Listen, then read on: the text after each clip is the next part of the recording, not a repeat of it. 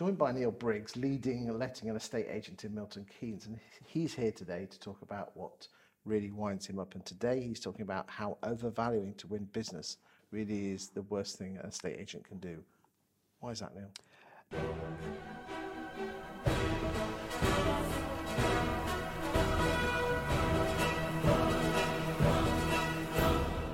It's 100% worse for the customer. Um, overvaluing on sales or lettings is not doing your client any good. Um, it doesn't get people through the door, especially on lettings. If you overvalued and you have the property empty for one month, you've effectively lost a lot of profit over that one month period for the sake of 25, 50 pounds a month. Um, it's just ludicrous. And on the sales side, when agents are offering you a higher sale price with a 26 week sole agency agreement, that's giving you no confidence whatsoever in them getting that price. Why do you think estate agents overvalue?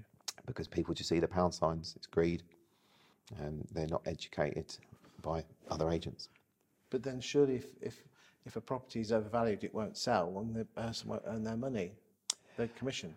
Well, if you've got a 26 week sole agency period, then you've got six months to work it down on price. So um, it's a proven fact that if you put the property on for too much money, people will see it hanging around, and then you reduce, reduce, reduce.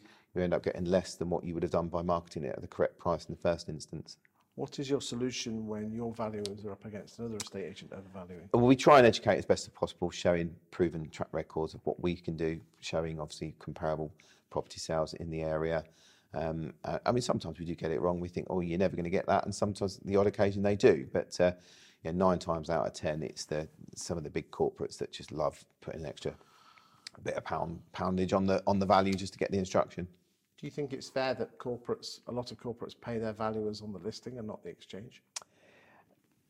I think um, you know bonus structures are quite complex across the industries.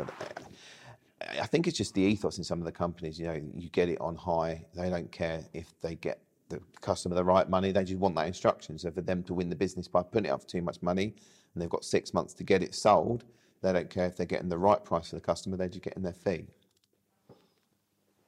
But is it right? No. Do you think it should be banned?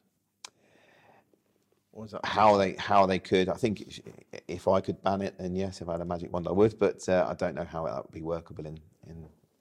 Come on, there must be some interesting way to get this through. Well, I think the only way it could be managed is under the Consumer Protection Act if um, the agent recommended a price reduction that could release them from the agency clause, and then they could uh, obviously speak to someone that would uh, have an accurate valuation. Uh, thank you for your time today, Neil. Thank you, Chris.